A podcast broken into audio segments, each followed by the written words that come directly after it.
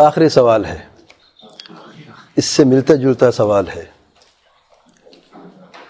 کہ ایک بہن نے جو روزے قضا ہو جاتے تھے حیض کی وجہ سے ان کا کفارہ دیا ہے لیکن قضا روزے نہیں رکھے ہیں۔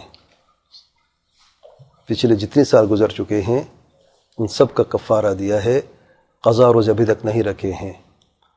تو وہ کیا کرے؟ کیا کفارہ اس کے لیے کافی ہے؟ کفارہ سے مراد ہے قائم و مسکین، کہ ایک مسکین کو کھانا کھلانا۔ کافی نہیں ہے اور جہالت یہاں پر عذر بھی نہیں ہے۔ جو کفارہ دے وہ صدقہ ہے اس کا، اور روزہ بھی اس پر باقی ہیں۔ روزہ جو قضا ہوئے ہیں وہ باقی ہیں، اور ان روزوں کے قضا واجب ہے، قضا کرے۔ جو کفارہ دیا ان شاء اللہ وہ صدقہ میں جائے گا، ضائع نہیں جائے گا، وہ صدقہ ہوگا اس کی طرف سے۔ واللہ علم